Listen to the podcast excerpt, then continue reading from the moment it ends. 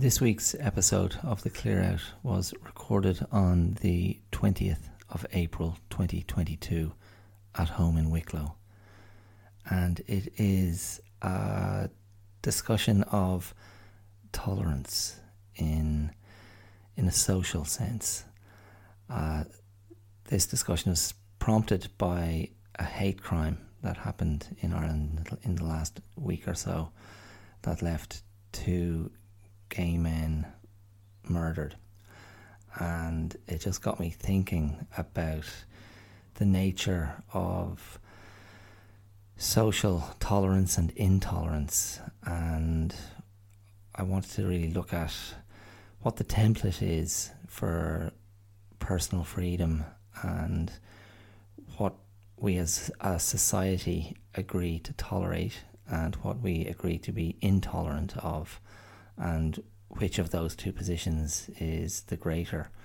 And I refer to the the thinking of two English philosophers from the past, um, John Locke, the empiricist, and John Stuart Mill, the utilitarian, both of whom belong to a tradition of political and civic liberalism that informs the uh, the, the nature of the episode today.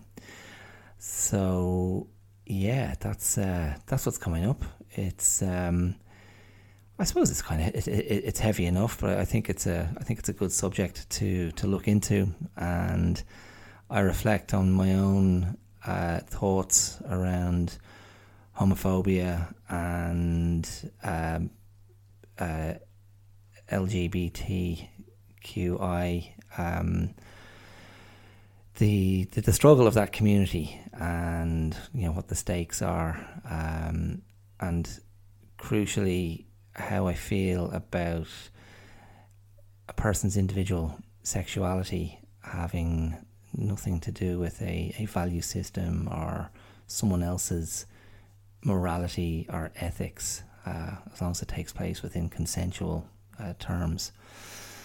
So yeah, so there you go. That's uh, that's what's coming up. There's also sorry, there's also a bit of a rant, a rant about uh, Irish politics and Irish governance and an opportunity I took to express my feelings in the recent census that we had here. Um, and I also talk about uh, media, media censorship, media sort of mono narrative and cancel culture. So actually, now that I think about it, there's quite a lot in today's episode, but hopefully it all hangs together. So come and hang with me for an hour and 15 minutes or so and um, see if you can get something out of this. Okay, I'll see you around the corner. Cheers. Ooh, not gonna change my mind, leaving the dream. Hi, my name is Dara Clear, and you're listening to The Clear Out. Welcome, welcome to it. My goodness, it is a beautiful day. A beautiful day. Clear blue sky, sun beaming down absolutely gorgeous. I was teaching a Tai Chi class out in the garden earlier, and it really was fantastic. I don't know if the Tai Chi was fantastic, but the weather was. ah, dear. So, how are you? How are you right now? How are you this very moment of your life? Are you pedaling? Are you pedaling smoothly along the along the flat? or is it an uphill struggle at the moment? I, I, I have a terrible suspicion that there's a lot of uphill struggling going on, and uh, yeah, there's just a lot of there's a lot of stuff going on, isn't there, in the world, all around us, and I don't know what's happening in your own specific section of existence, what's taking place or unfolding in your own domain. But um, yeah, it's uh, it's a challenge. It's a challenge, I think, to to stay calm and not lose your mind over over so many different things. Over so many different things. Maybe we need. Maybe I don't know. Maybe it's a, we need to have the uh, the network moment. um, and be Peter Finch sticking his head out the window and screaming he's not going to take it anymore. Um, I refer to the the seventies movie with um, Faye Dunaway, uh, amongst others. Was Ned Beatty in that as well? TV station and very a very um, prescient look at popular media and control of the message and private interference in in uh, in journalism, um, in public commentary, and the frustration of of people involved and journalists trying to keep their morals and their ethics in the place where they want them and not have to be stifled by censorship or compromise or money led messaging. It's um, it's is that not is that not as topical now? Is that not more topical than ever with how we receive news, the messaging that we receive via mainstream media, mainstream channels? Um, look, I'm not a I, I'm not a conspiracy theorist. I'm not out to take down institutions. Uh, but it does seem that a lot of mainstream media has just drifted to a very centrist position, um, not really nailing their colours to the mast uh, entirely clearly and transparently. Um, so, and, and, and I've, I've said this before. I've said this before on the podcast. Voices it's my impression over the last 10, 15 years, maybe a bit longer, that voices of the left, more socialist leaning, socialist minded voices, have become quieter and quieter and less convicted um, in this time frame I'm, I'm, I'm talking about. And politicians who used to be on the left are barely recognizable as that anymore. No one's really sure what they stand for or represent and something has transpired in the media where it's just it just doesn't feel entirely credible or dependable. Um, now, I wouldn't go to Trumpian extremes and uh, completely dismiss the news, uh, fake news, or I, I don't, I I don't, I don't lend that any credibility. However, I think sometimes we do have to not just accept what's being presented to us and try and dig a little deeper, um, or at the very least, just question um, the reliability of the narrative that we're being offered. I did, I did raise this issue um, at the start of the, the the the Russian invasion of Ukraine, the Ukraine Ukraine Russian conflict. Um, I was just just being a little bit circumspect about the the sort of one note presentation of that narrative as much as I think I think the invasion um, and you know the action of the actions of the Russian military, Putin's um, kind of directive. I, I, think it's all. I think it's wrong. I think it's been, you know, it's a very wrong-headed move. I think Putin has has grossly um, underestimated the pushback he was going to receive. Although it does seem that Germany has tacitly um, tacitly condoned or certainly not offered uh, more stern resistance to to Russia in the form of sanctions because it's so dependent on Russian fuel uh, for energy. Um, anyway, look, I didn't want to go down that road. I wasn't trying to get into a big political discussion right off the bat, but there, there I went nonetheless. Um, but further to that, further to the, the media narratives uh, this week in Irish media, to um, two Irish MEPs, two Irish members of European Parliament, have uh, been receiving a lot of attention uh, because they've been what? They've been outspoken in defense of certain sort of authoritarian regimes. Again uh, like you know you start using the language and i i, I think okay where did i get that phrase? That has that just been bumped over to me from mainstream media. Um, but I haven't dug I haven't dug deep enough into their story to to really work out what um, you know the, the extent of their um, sorry the extent of their commitment to uh, you know non unapproved regimes. So these are two figures who would be considered.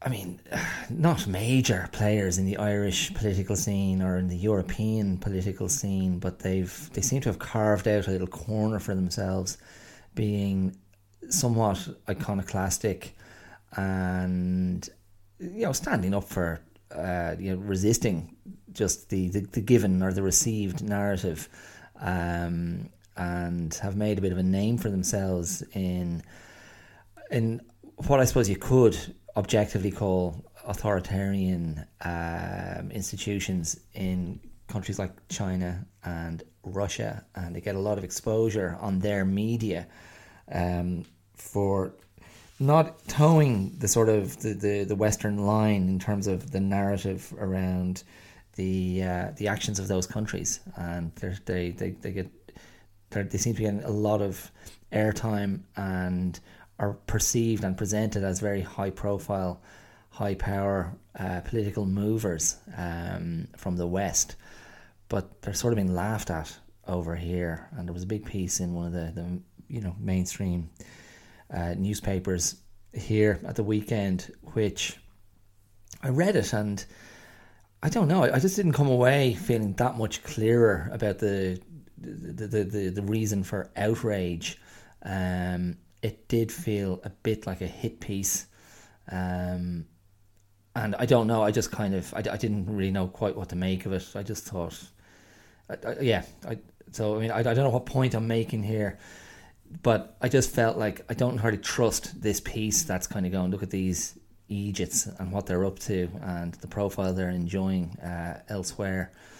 Um, I feel like there, there's more to it, and then I, I, feel, I find myself getting frustrated because I'm like, will someone just kind of lay it out for me in more transparent, more honest terms?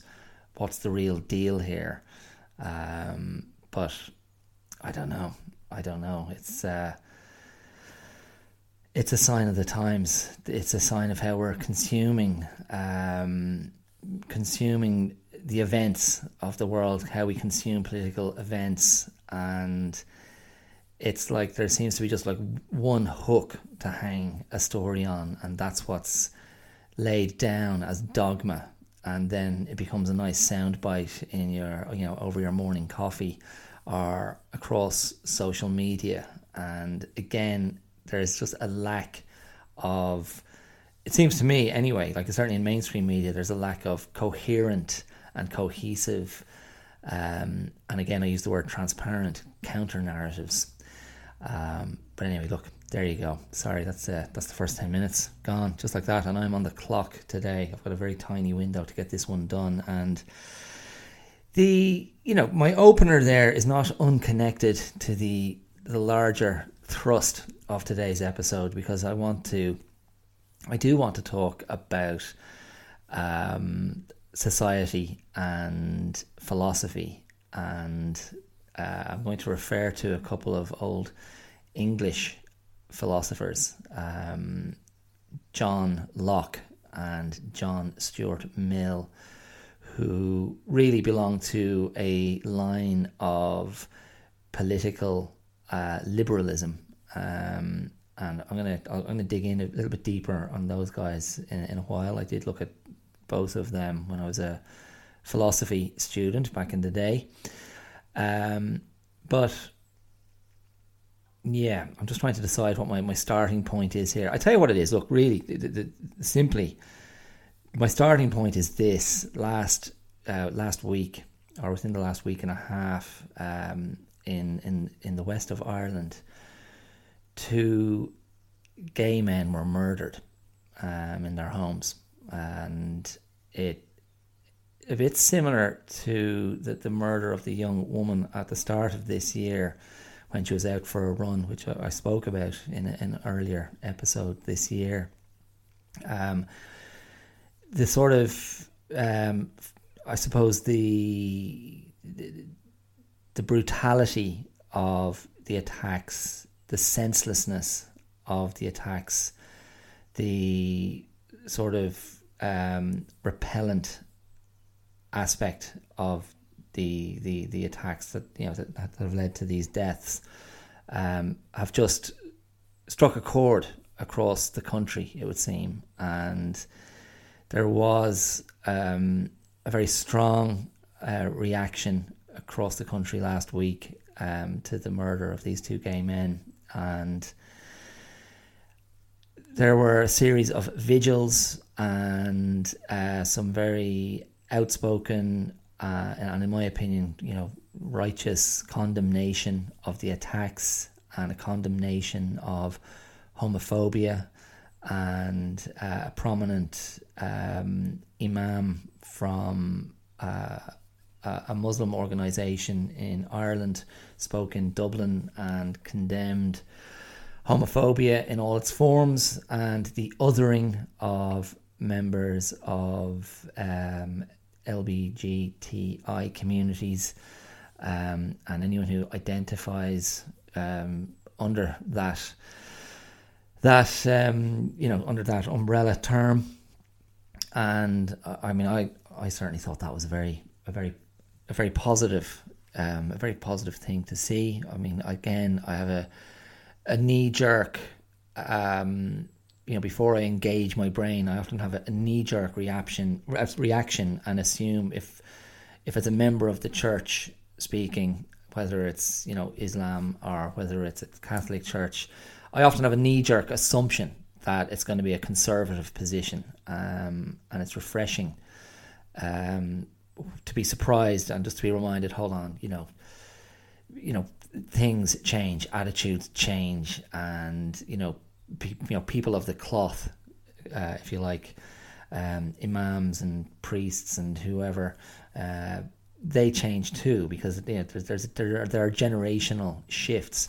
But you know, I also had the cynical. I also had the cynical thought that for many organized religions, um, and you know, this will be more obvious maybe in uh, countries that have you know ceded ground or you know enjoyed the revolution um, towards secularism and particularly like in, in Ireland, if you think about the the sort of the very negative aspects of the the dominance and the control of the Catholic Church in Ireland and the the social uh, repression um, that came with that and all the damage that was part of that that that package, if you will.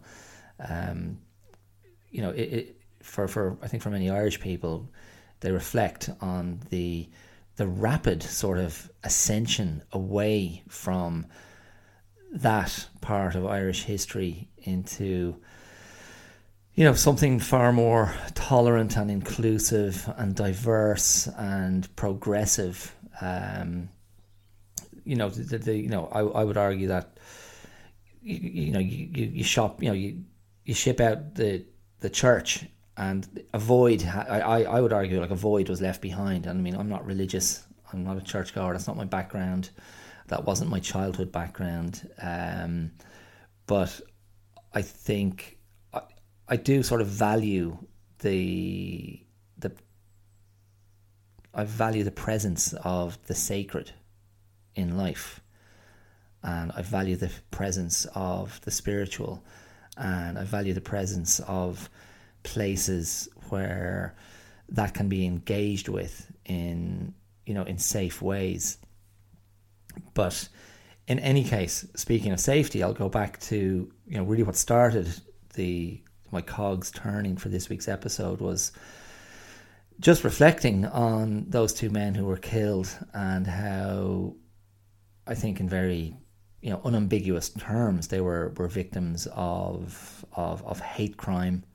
Um, and it does seem there's a bit of a moratorium on commentary in the media at the moment because the suspect is in custody.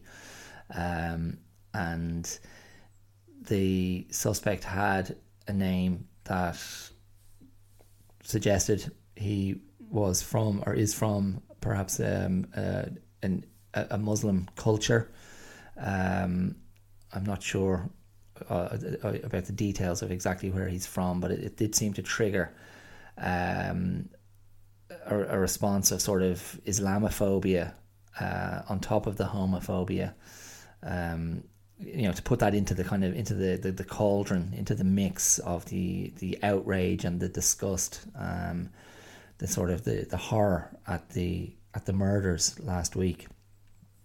Um, and I think that's why the imam I referred to earlier, you know, felt compelled to speak out. And as I said, a very, I thought, you know, very a very welcome contribution to the to the discussion and to the reaction, and and nice to see the, you know, the vigils around the country and people coming out and members of the, um, you know, LGBTI community I left out the Q there, didn't I? LGBTQI uh, communities coming out in solidarity uh, to express their their grief, to express their anger.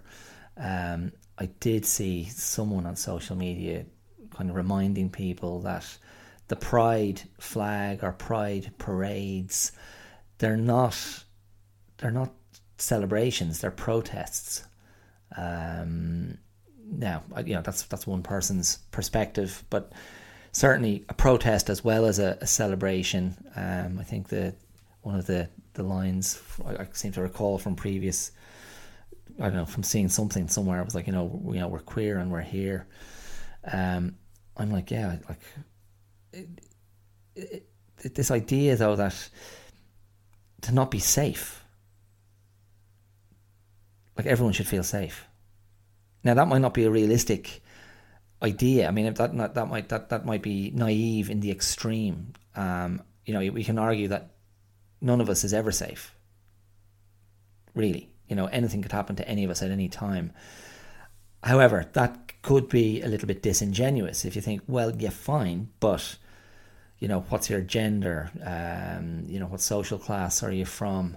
Um, you know, what are let's look at the kind of the let's do like a risk analysis and how likely is it that you are going to be targeted? How likely is it that you're going to be attacked? Um, how safe do you feel? Like actually, like how safe do you feel like walking down the street or the road at night? How safe do you feel being in certain parts of your town, your village, their city, wherever you live? You know, what places do you, do you know do you feel you can safely, confidently walk in anywhere and be yourself comfortably without fear of uh, some form of an attack, uh, whether that's you know verbal um, or otherwise, um, and that's when things get a lot more nuanced and a lot more shaded, and it's like this this was kind of the area I was interested in kind of looking at. Not, not specifically safety but this idea of you know how do we how do we sort of assess or get a read for where a society is at and where a country is at? Like what are the prevailing attitudes? So with the Ashling Murphy murder in January there was an intense period of debate around um, the topic of you know violence against women and women being afraid and you know the, the question being asked like what was men's role in helping that be a better situation? And I tried to explore that conversation with um, just with a little bit more uh, complexity than I kind of perceived was happening in the immediate aftermath. And you know, this is the thing: like when we're emotional, we don't always think clearly, and I think we're living in very sort of emotive, emotional times where everyone's kind of subjective experience is being validated to the nth degree. And these sort of screaming matches take place on uh, you know, across social media. Um, and Twitter is a you know particularly contentious battlefield. Um, and I, I, find myself just like you know from a uh, from an anecdotal anecdotal point of view, like I see what Twitter throws up on my phone. Like they, you know, you know, randomly, algorithmically select someone's tweet for me to look at. It just pops up like a headline on my phone, and it's never something benign. It's never something that's fully clear um, in in what they actually kind of present. It's always a hook. It's always a little stab. It's often someone expressing outrage or indignation. It might involve somebody swearing at someone or at something. And they're always these kind of little cliffhanger, you know, I've done this and this is why. And, you know, it's instant agitation, it's instant provocation. And it's horrible. And I've just kind of I've stopped I've stopped looking I've stopped kind of responding with the sort of human response of, you know, openness and curiosity and I'm just looking at purely from an analytical point of view going let's look at that tweet I've been presented. It's designed to get me to click. It's designed to get me to go down the rabbit hole on Twitter and you know and back and forth with all the outraged contributors to this thread this conversation. And it is an adjutant. It is an irritant. It unsettles. It disrupts. And that is like Twitter is a key component in the media landscape now it's a key component in where discussions happen. It's a key component. It's key. It's a key, uh, you know, battleground where opinions are, you know, belted off one another. And I think it's one reason I'm, I rarely put anything up on Twitter that isn't completely innocuous. Um, because I'm just like, I just don't want the stress. I don't want the conflict.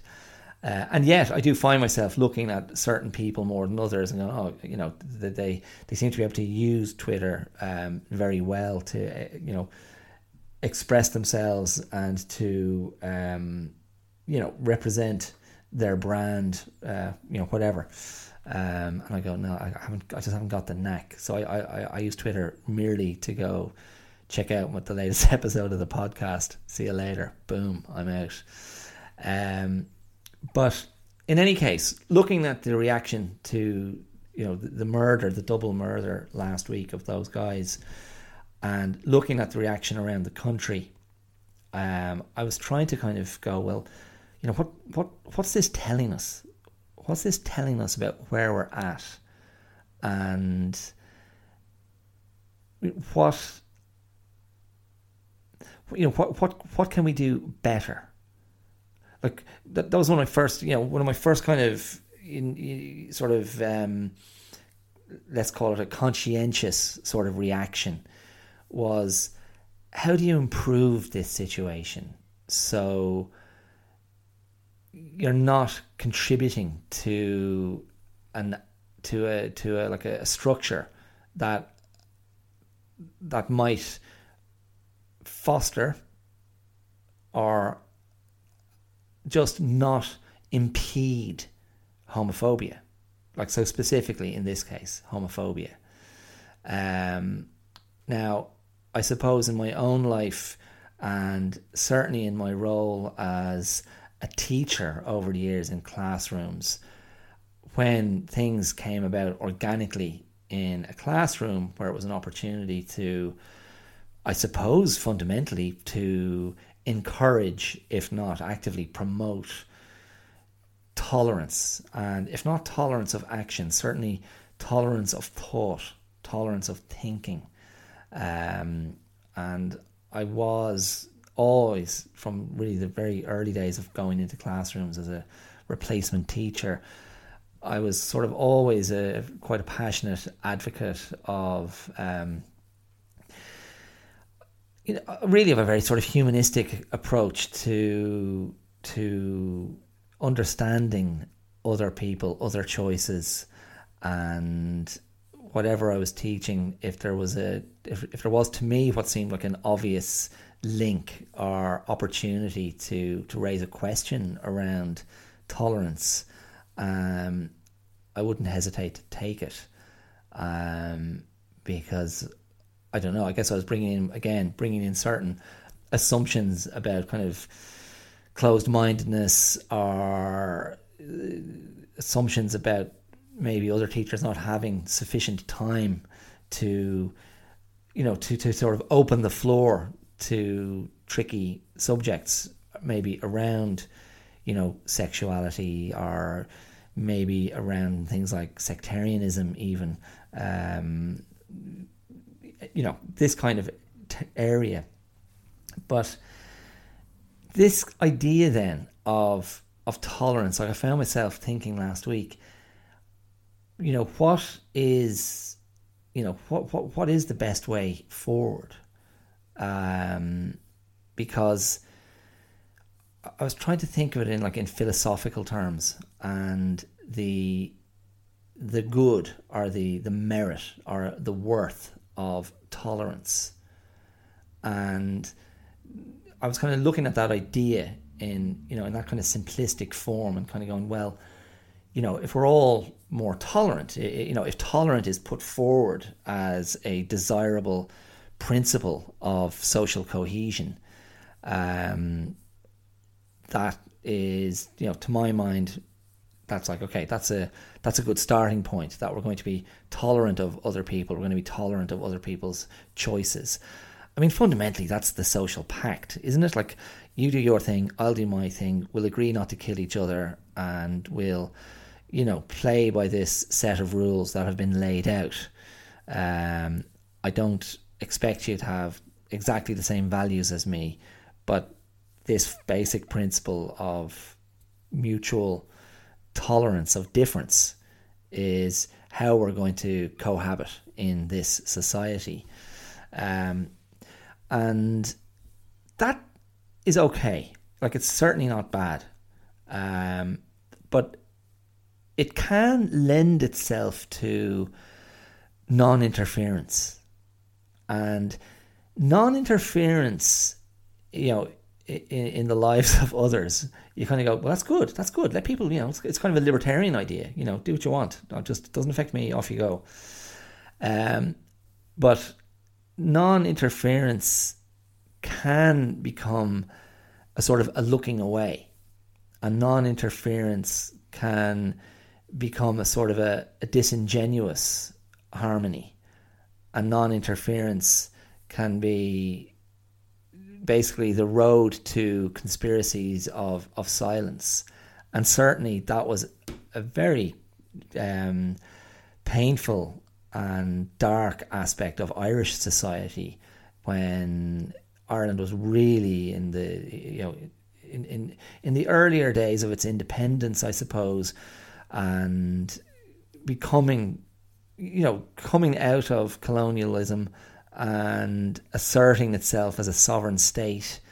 Um, but the, the, the state and the church were inextricably linked, and I suppose the through the, the 50s and 60s in particular, um, that social and sexual repression um, that was you know that went hand in hand with the kind of rigid dogmatic Catholicism that held sway in Ireland at that time um, was you know was really destructive.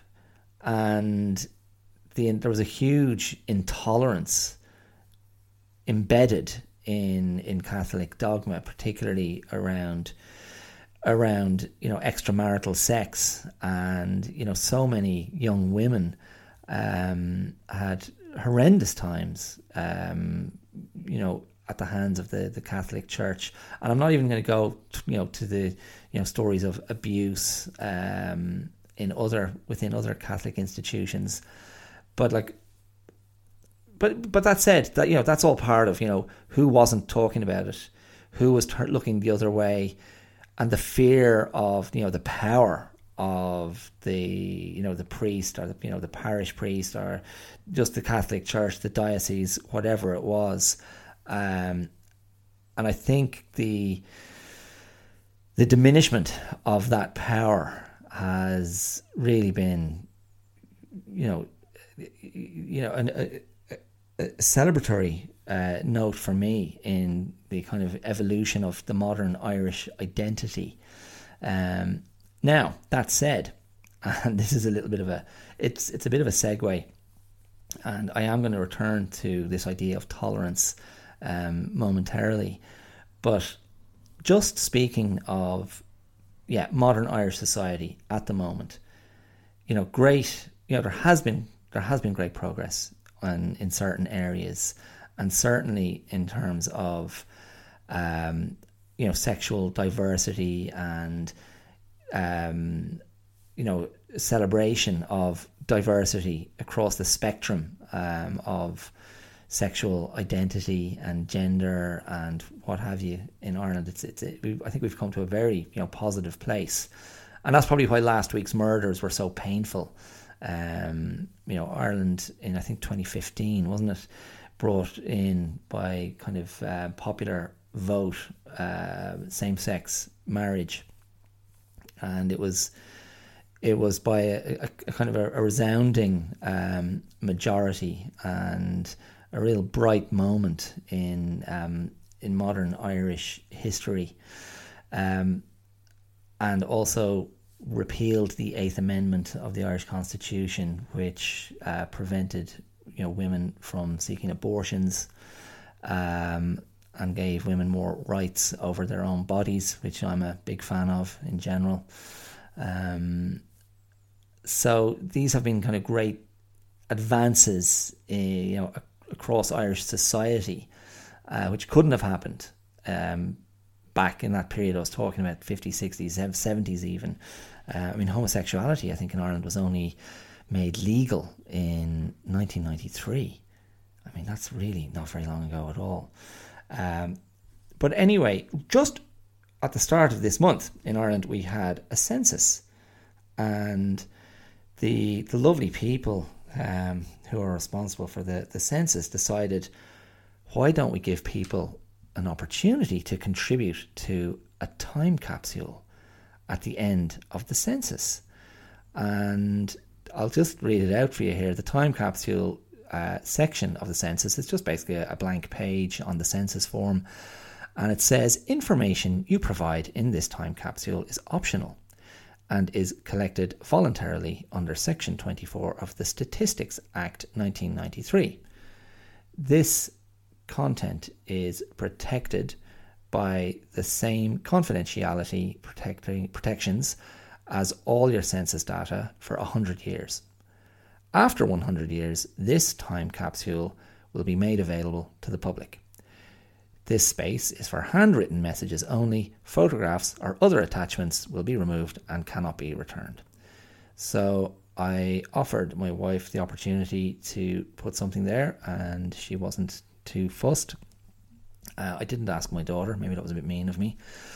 And I was kind of contemplating, you know, you know, this is not coming from any kind of egotistical uh, position of leaving something for posterity but sort of engaging with um, an opportunity to record a comment on uh, on Ireland at this moment in time. And I'll just read you what I wrote, and you can decide for yourselves whether you think I'm a whether you think I'm a raving uh, lefty or whatever. But um, I'll just read you what I wrote here, and I, it, it kind of ties in a little bit with what I'm talking about, or maybe a lot. I wrote, There are many things I continue to love about Ireland, and I will never be ashamed to say I am Irish. But for all the strides we have made as a society, it pains me to think that this moment will show that a hundred years after the end of the War of Independence, we are still a country that has failed to emerge functionally from the legacy of colonisation. Institutionally and governmentally, there continues to be profound systemic failure. We have yet to be served by a government that has sufficient confidence and moral conviction to lay the groundwork for a long term vision of economic and social sustainability. We have yet to be served by a government that prioritises the future wellness and security of all the people of this unique and beautiful island. I hope that confidence and vision is the place from which you read this. Dara Clear, age eight and a half. uh, so that's what I wrote. Um, I didn't want to make it too, I, I, you know, it wasn't meant to be ragey or furiously condemnatory of um, of Ireland in that in this moment. But I don't know. There's a lot of stuff that isn't working, and I felt. I'm sure I'm not the only one. I'm sure I'm not the only one who wrote something along those lines. Um, we've a long, we've still got a long way to go. There's still way too much social and economic instability in this country, and maybe that's something not maybe like I mean that's probably part of a, a global trend. It's probably part of a a global pressurization of unbridled capitalism um, and profiteering and oh, I don't know. I mean the I have insufficient vocabulary to really explore the uh, the economic nuances of how we've got to this point, but yeah, there's there has been a failure. There has been a failure, uh, I think, globally to to um, distribute to distribute wealth to prioritize things um, that should be fundamental aspects of human thriving uh, across the globe. Uh, some countries have done it better than others. Some countries have failed miserably. Ireland, I don't know. Like we're a very small country. We're a very small country, and maybe I, maybe I overestimate how much power the Irish government has to assert its will, um, and maybe I overestimate how much power an Irish government has to resist the interests and influences of much more powerful players internationally. Uh, and when a big tech company waves its checkbook. if anyone is still using a checkbook, um, I'm not sure. I'm not sure how old they are or what's going on in their little head. But uh, if a big tech company waves its checkbook and the Irish government just goes, "Yep, yes, sir. What can we do for you?" or "Yes, ma'am," um, I mean, Apple. Apple was using um, a, an address in Ireland, which was you know seemed to be basically like a tax washing uh, front and they got c- caught. And this was done with the blessing of the Irish government. And then I think it was the, the EU was kind of cracking the whip and said, okay, Apple, you have to pay the Irish government all this tax. And the Irish government were bending over backwards to try and let Apple off the hook and not get them to pay the tax. And that kind of tells you everything you need to know about the Irish political mindset. It's so small it's so lacking in self esteem. Um, it's so obsequious. It's pathetic, and it disgusts me. Um, but that kind of um, what's the word I'm looking for? Uh, you know, a lot of bad, a lot of bad language is floating through my brain at the moment. But that kind of short-term opportunism is is a hallmark of the way many Irish governments seem to operate. Um, very careerist, very what's going to get me through the next election, what's going to help me keep my seat. The historically um, opposed parties in Ireland of uh, Fianna Fáil and Fine Gael, um, you know, two parties which would have had you know nothing but contempt for each other historically but they frantically, frantically formed an alliance after the last general election in Ireland because it looked for the first time since the institution of Irish independence that they weren't going to be the party of power. And they were so horrified at this prospect that they threw all their principles out the window and said, let's be friends because we don't want the other party to get in, Sinn Féin. And Sinn Féin were you know, enjoying a huge boost in popularity because they were being really outspoken about the political failings and institutional failings of the previous governments. and they weren't basically they're basically saying we're not going to tolerate this anymore, and we need a government that doesn't tolerate this kind of failure, uh, particularly in the area of housing. Um, and I mean, the, the you know healthcare is in terrible shape here as well. Um, and again, it's a governmental failure. It's not a failure of the individuals. It's not a failure of nurses and doctors who are killing themselves trying to provide service and cater to the Irish populace. It's, it's a failure of the system. It's a failure of investment. It's a failure of vision. It's a failure of planning.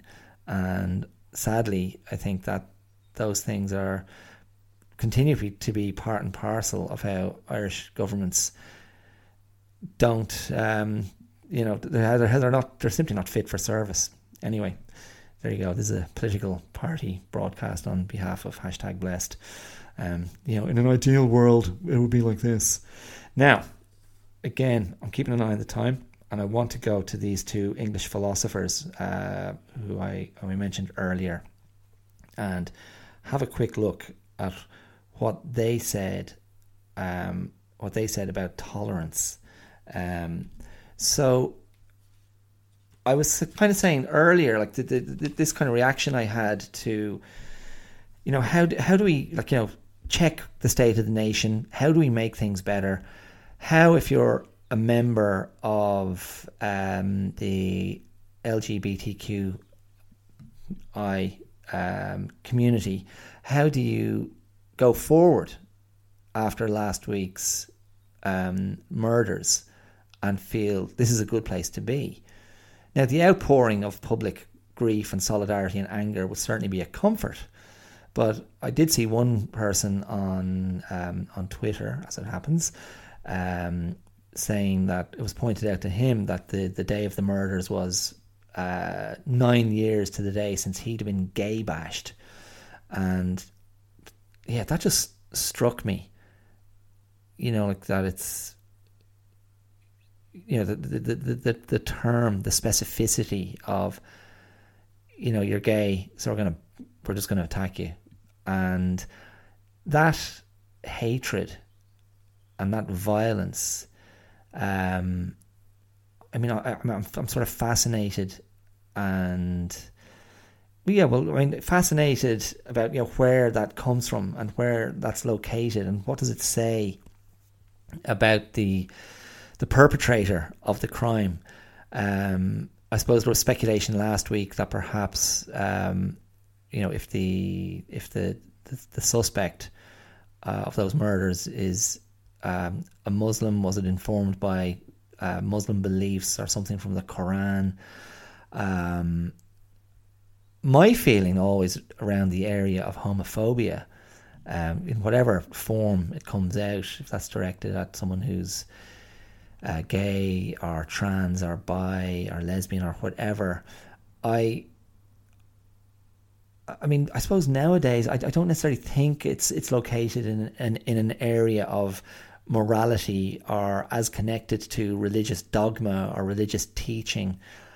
Um, and maybe that's a bit naive because I suppose in different areas of the world, those belief systems are more present and more powerful and more conditioning of of um, someone's mind and mindset and outlook. Personally, I've always felt it indicates um, indicates the the, the the perpetrators relationship with their own sexuality and their own sexual impulses and why they perceive, um, you know, the, you know, for the sake of my argument, I'm going to use the phrase why they perceive the other as a threat.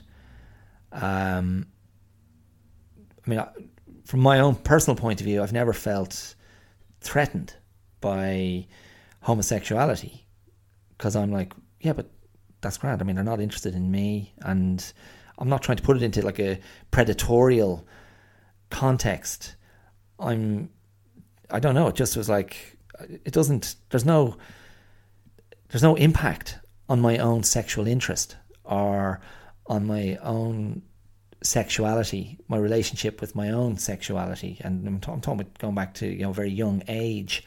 Um, it just didn't even occur to me to to factor in like where does homosexuality fit into my spectrum? And I mean, I'm not, you know, I I didn't have an impulse in that direction. Um, my you know, my own impulses seem to be always very heterosexual, and you know, homosexuality in in in the kind of in the mix of well, how is this going to impact me or the expression of my sexuality, or why would I be threatened by it? It just it, it was like a just a non-event or a non-entity, um, and I didn't feel threatened or awkward or put off or intimidated or or I suppose you know a key component maybe for some people who experience um, homophobia um, is you know repugnance or repulsion you know being repelled by the idea of oh and I mean I, I used to observe that reaction in certain of my male friends um, just a sort of a, a profound physical discomfort uh, even around the idea of um, of gay sex or being approached by someone who was gay. Uh, I mean, my self esteem was you know so chronically low. I mean, I'd be like, "You're gay," and you think I'm attractive. I'm like, "Oh, thank, thank you so much." I'm not worthy.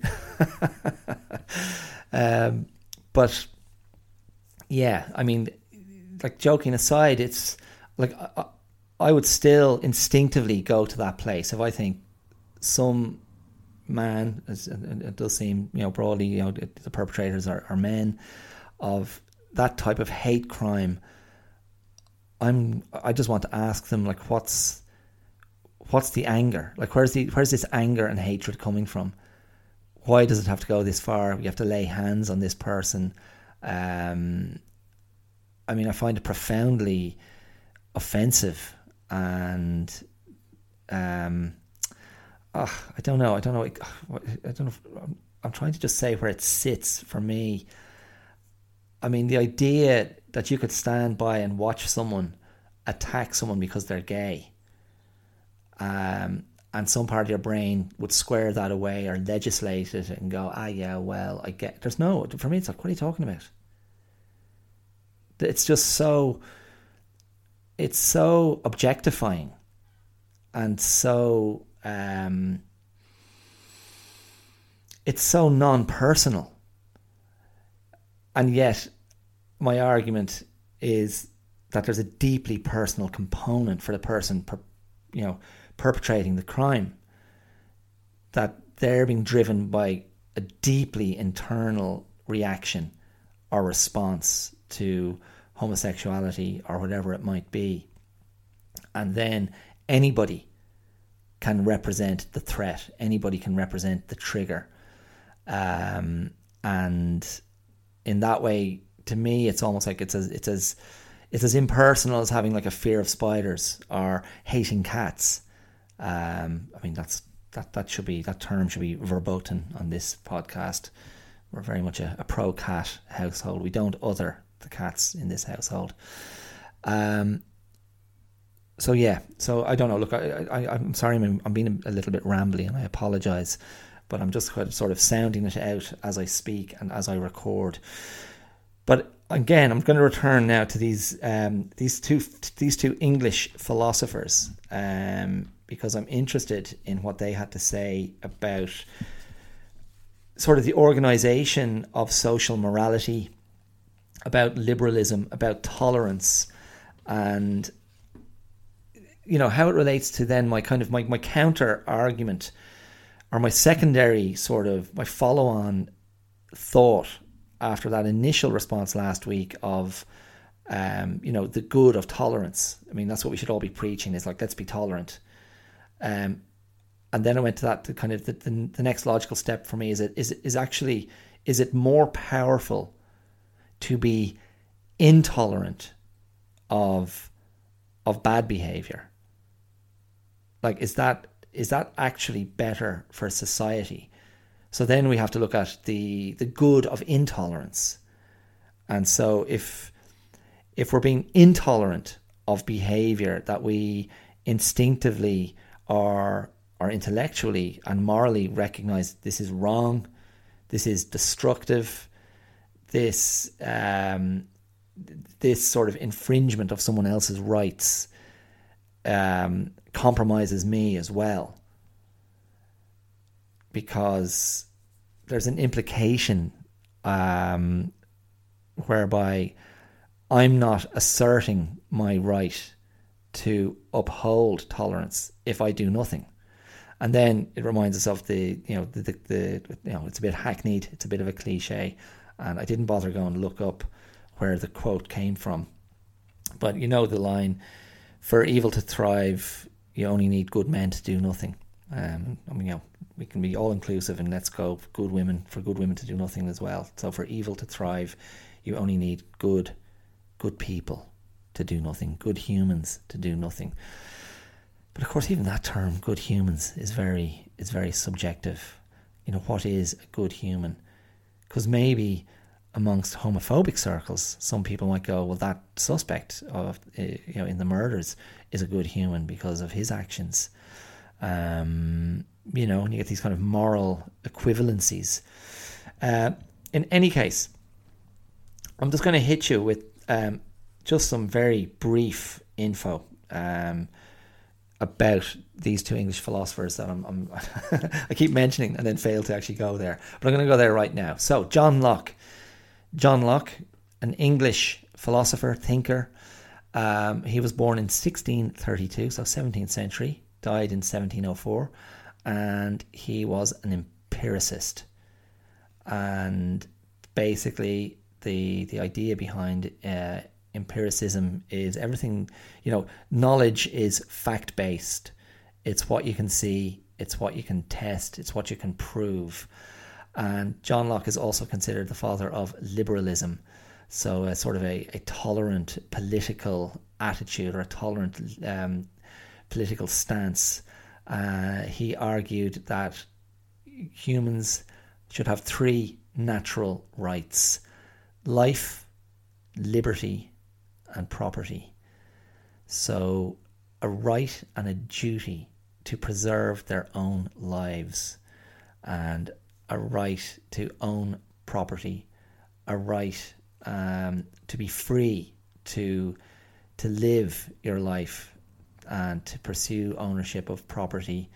Um, and his belief was that and I, I, hold with this really. I mean, there's there's probably a bit more science now to suggest other things can be in place, but he was a great believer in tabula rasa, uh, the blank slate idea of when a human is born, the brain is is empty. It's a blank slate, and data or data, if you prefer, data and rules come via the senses.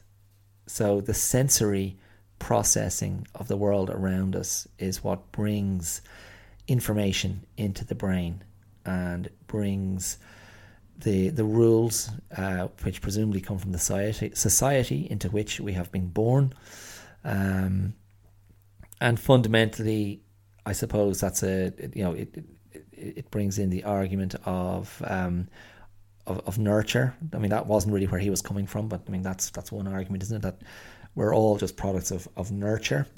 Um, but there are there are studies out there that disprove that idea.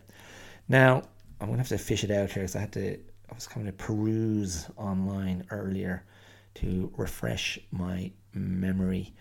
Um, you know, John Locke had a few, you know, interesting, um, a few interesting things to say. He has a famous piece called A Letter Concerning Toleration. That's from 1689. Um, and he argued that tolerance is indeed a Christian virtue. So he was uh, coming from a, Christian position. Um, but he said very interestingly, and you know Ireland certainly would have benefited from this in the 20th century, that the state as a civic association should be concerned only with civic interests, not spiritual ones. So, um, I mean, fundamentally arguing for separation of state and church. Um, now, he had something else I saw earlier, which I thought was quite interesting. Let me see. Do, do, do. No, no. Hmm. Uh, maybe not. Dink. Maybe that was the only one. Um, yeah, okay. So that was John Locke. Great. Yay. Um, so, yeah, if John Locke then is fundamentally advocating for the the um, prioritization of civic interests over over the over spiritual interests or church interests. I mean, straight away, that's laying down a different pathway uh, for tolerance um, because it's not being informed by religious teachings. It's not being informed by you know religious dogma, um, which we have seen through history has been used to to exclude and to demonize and to other. And there's no question that um, homosexuality, uh, and you think of like how homosexuality has probably been condemned uh, historically under the sort of Abrahamic religions. Um, and so John Locke, you'd have to say, was a progressive, and you know, in that aspect, that's where the sort of the, the you know the liberalism comes in. So the freedom to pursue uh, one's own life, free from persecution.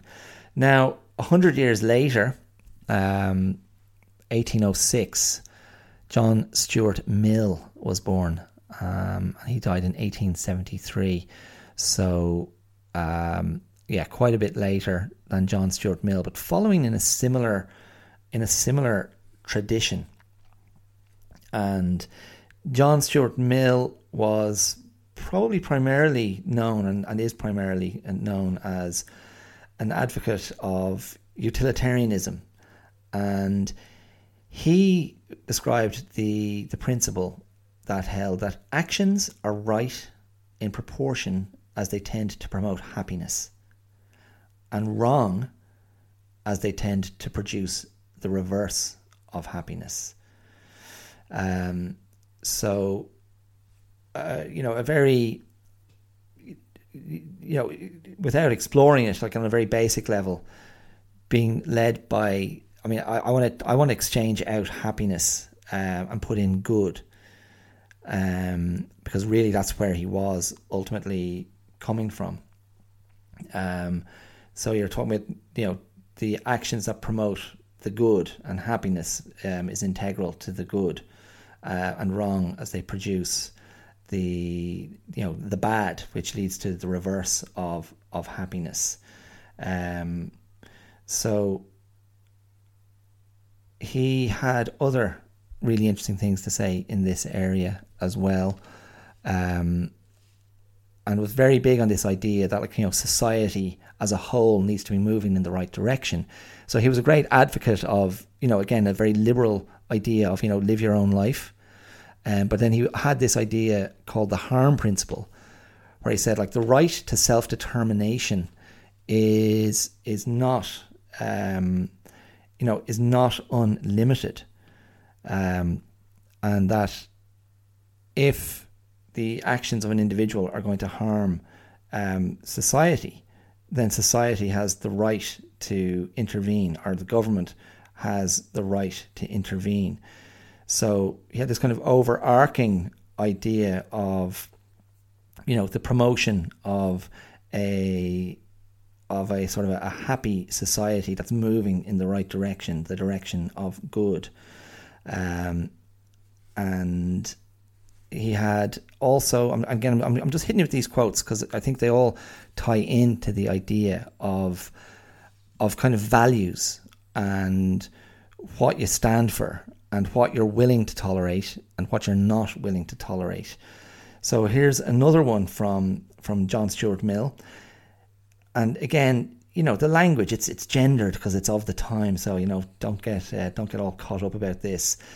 A man who has nothing for which he is willing to fight, nothing which is more important than his own personal safety, is a miserable creature and has no chance of being free unless made and kept so by the exert by the exertions of better men than himself.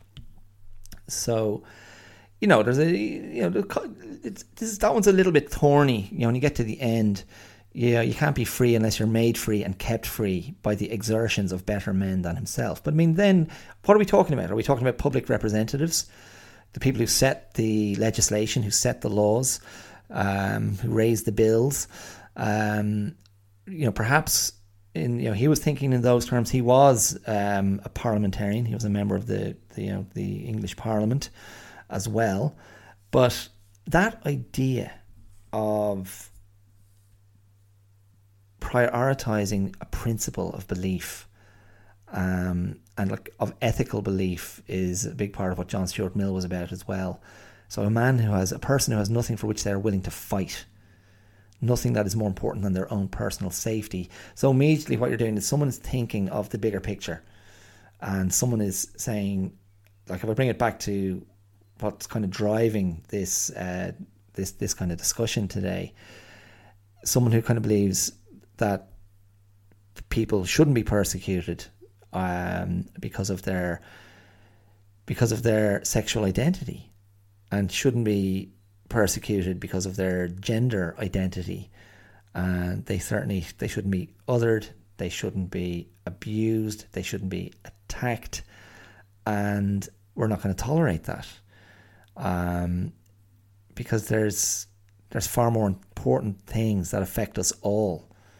Um, and in that regard, I suppose that's a utilitarian idea, like because it's like the greater good, like what affects all of us. And someone's sexual preference, I don't think it affects us. I don't think it affects us. And you know, you can go into the the argument of um, you know, raising children, having children.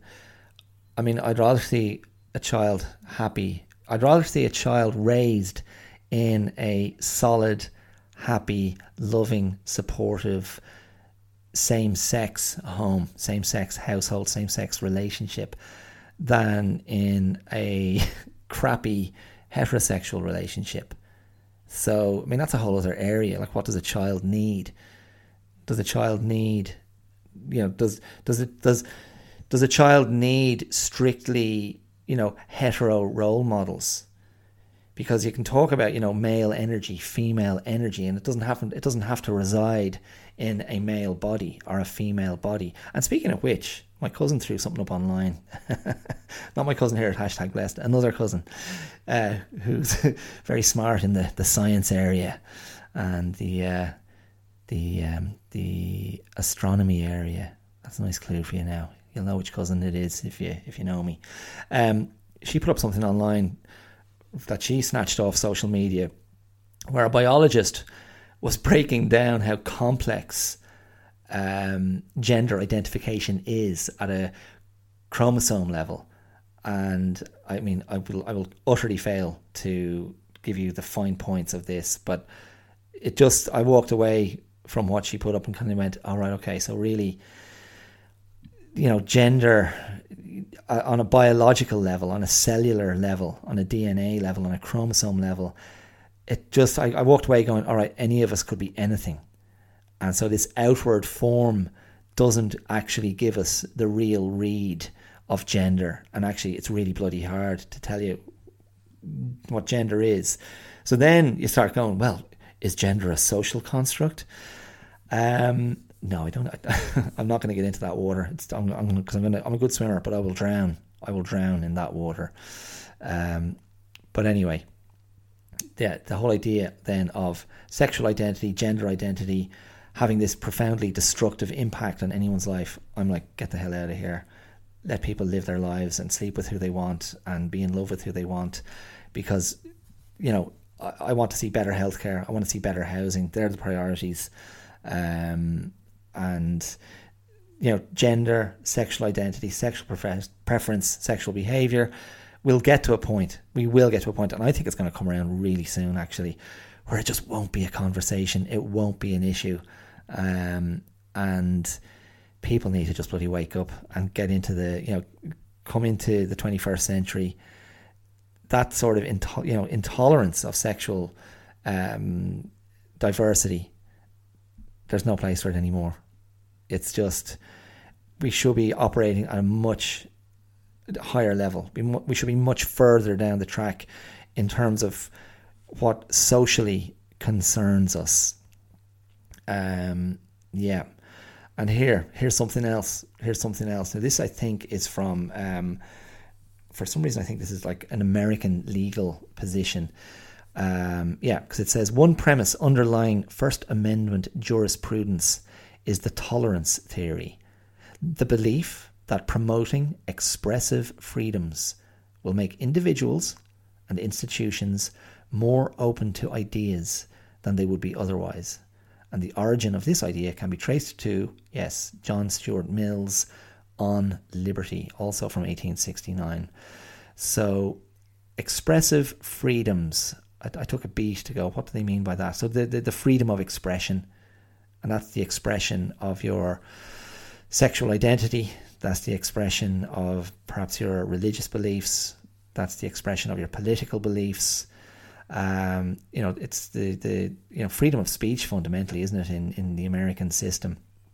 Um, and having that freedom extended to everyone will make all individuals and institutions more open to ideas that they would be than they would be otherwise. So a really strong liberal idea, and what that should point out to you is the danger then of of cancel culture, the danger of shutting people up the danger of no platforming people, the danger of not having more information out there. It's so patronizing and it's so juvenile, which are, they, they sound like they should be sort of coming from opposite ends of the spectrum. But like it's patronizing to the people who would receive that information. It's patronizing to the people who would receive that opinion or that diatribe or that point of view. And it's so juvenile the you know the people who are doing the censoring to to cancel someone, to shut them up, to lock them in a room, to kick them out of the playground, to go, you can't play with us, you can't be in our playground. It doesn't matter. Bloody hell, you know, are you terrified of an opinion that's different to yours? And are you terrified to engage with someone whose behavior you find intolerable? Um, you can challenge them you can express disagreement. Um, but I mean, you know, and of course, let's be clear here. If you're talking about behaviour that that crosses over into criminality, if you're talking about behaviour that results in violence or murder, as it did last week, I mean, there should be no ambiguity about. Well, yeah, you, you, you're you're getting put away, um, and as a society, we're not going to tolerate that any more than you, you want to tolerate anyone getting murdered or bashed. Um, so, so yeah, so that then comes back to the my my media kind of gripe earlier um, in today's episode. Um, okay, so I'm sure there was I'm sure there was one other. I'm just kind of scrolling scrolling through my my notes here. Um, I thought there might have been one other nice one. Um, dum dum dum dum dum. Uh, yeah, maybe. Yeah, I mean Stuart Mill, he's just he's just good in lots of things. Um, you know, he talks about the tyranny of the majority, uh, an inherent weakness to majority rule, in which the majority of an electorate pursues exclusively its own objectives at the expense of those of the minority factions. Um, and so that's what you know. Again, that also speaks to today's climate, where uh, you know on on sort of the progressive side of media, you've got people being grotesquely intolerant of of counter opinions um, and trying to shut them out. It's uh, like I said, like I said moments ago. It's a, it's a, it's a very juvenile way to to interact, and it doesn't lead to anyone's political or intellectual um, uh, edification. Um, John Stuart Mill also wrote an essay in 1869 with his wife, who's Harriet Mill, I think, called The Subjection of Women. And he said the legal subordination of one sex to the other is wrong in itself, and it is the chief hindrance to human improvement. Um, and again, at the time, that was probably just a real binary debate um, the rights of women versus the rights of men. But you know, as we've seen, we're, we're, we're branching that out now, and in the context of sort of culture wars and identity politics. uh, the subordination, the legal subordination of anyone to someone else um, in a in a free society is um, is going to be a hindrance to human improvement. And so then it comes back to social and economic opportunity and equal social and economic opportunity for for everyone. Um, and that's what you want in. I think that's what you. That's what I want in a a healthy, happy, democratic society. A distribution of wealth, um, uh, a sensible, long-term vision for the the the spending of taxes on things that are securing a better future for all of us. And that includes every single member of the LGBTQI community and everybody else as well. So there you go. I think I'm gonna have to wrap it up there. I'm not sure what the uh, the concluding note for today's episode is. Um, I will say, sexuality and the expression of one's sexuality is not morality. Sexuality is not a value system. Um, sexuality shouldn't come into the field of ethics and morality as long as it's taking place between consenting adults. And if part of your morality or ethical view forbids certain iterations of sexuality and certain expressions of consensual adult sexuality, then I think the problem's with you. I think you need to have a look at your morality and have a look at why those expressions of sexual identity or gender identity are so threatening to your moral structure. Um, yeah, I mean that's a I think that's a really key component of all of this. Uh, sexuality is an expression of identity. It is an expression of one's um, civic liberty. It should be an expression of that. It's an expression of one's um, identity, one's desire, um, an expression of what one is attracted to, and that shouldn't that shouldn't threaten anyone. Um, as long as, again, I think the the consensual nature. I mean, the consensual nature. I mean, you can be attracted to who you're attracted to, but then you've got to look at and then this brings us back to the, the social, civic, political discussion. Like what what is society tolerating? Um, and there are there are rules that make sense in terms of places you shouldn't go with your sex, with your sexuality and your sexual desire, in terms of the vulnerable um, and those who are not in a position to consent.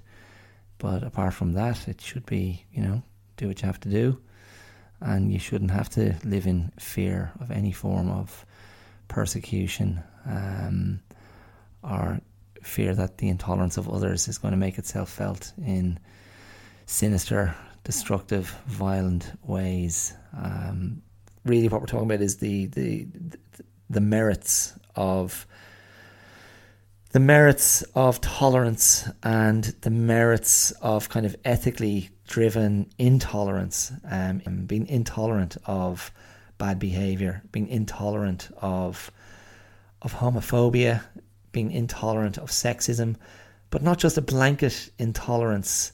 Um, you know, having the conversation, asking the question, you know, when, when it's raised in an early stage in, in, in more innocuous places, like the, the you know the, the, the arena of microaggressions, to be able to go, what's this about?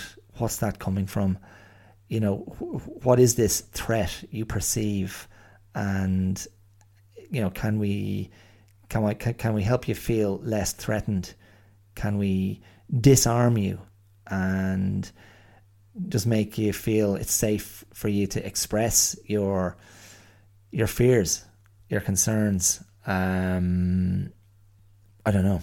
I don't know. I mean, it's like just yeah, again, let's let's be let's be talking, let's be examining, let's be supporting, and not just uh, not just cancelling people. Um, so so there you go. I mean, it, it, there's nothing like you know, cancel culture is not healthy intolerance. How about that? How would I finish there? Cancel culture is not healthy intolerance. It's juvenile intolerance. And I'm not talking about not wanting to hang out with my daughter. That's another that's another form of juvenile intolerance. okay, I've got to go. I've got to go and teach some karate. Um, karate. Thank you so much for listening. I hope you stayed with me on this. I hope it hung together. Um, John Locke, John Stuart Mill, legends. legends. Love those guys. Love the Johnnies. The two Johnnies. There's two Johnnies I'd rather listen to than the uh, the other Egypts that are um, on the airwaves. Um, follow me on social media, the Clear Out Podcast on YouTube, on Instagram, on Facebook, the Clear Out 2 on Twitter. Email me at the Clear Out Live at gmail.com. Support me using the supporter link wherever you're listening to the podcast, or become a patron at patreon.com forward slash the clear out. Thanks for your support. Thanks for listening. And I will talk to you again real soon. All the best. Be kind. Be tolerant. Behave. I'll see you soon. All the best. Cheers. Bye.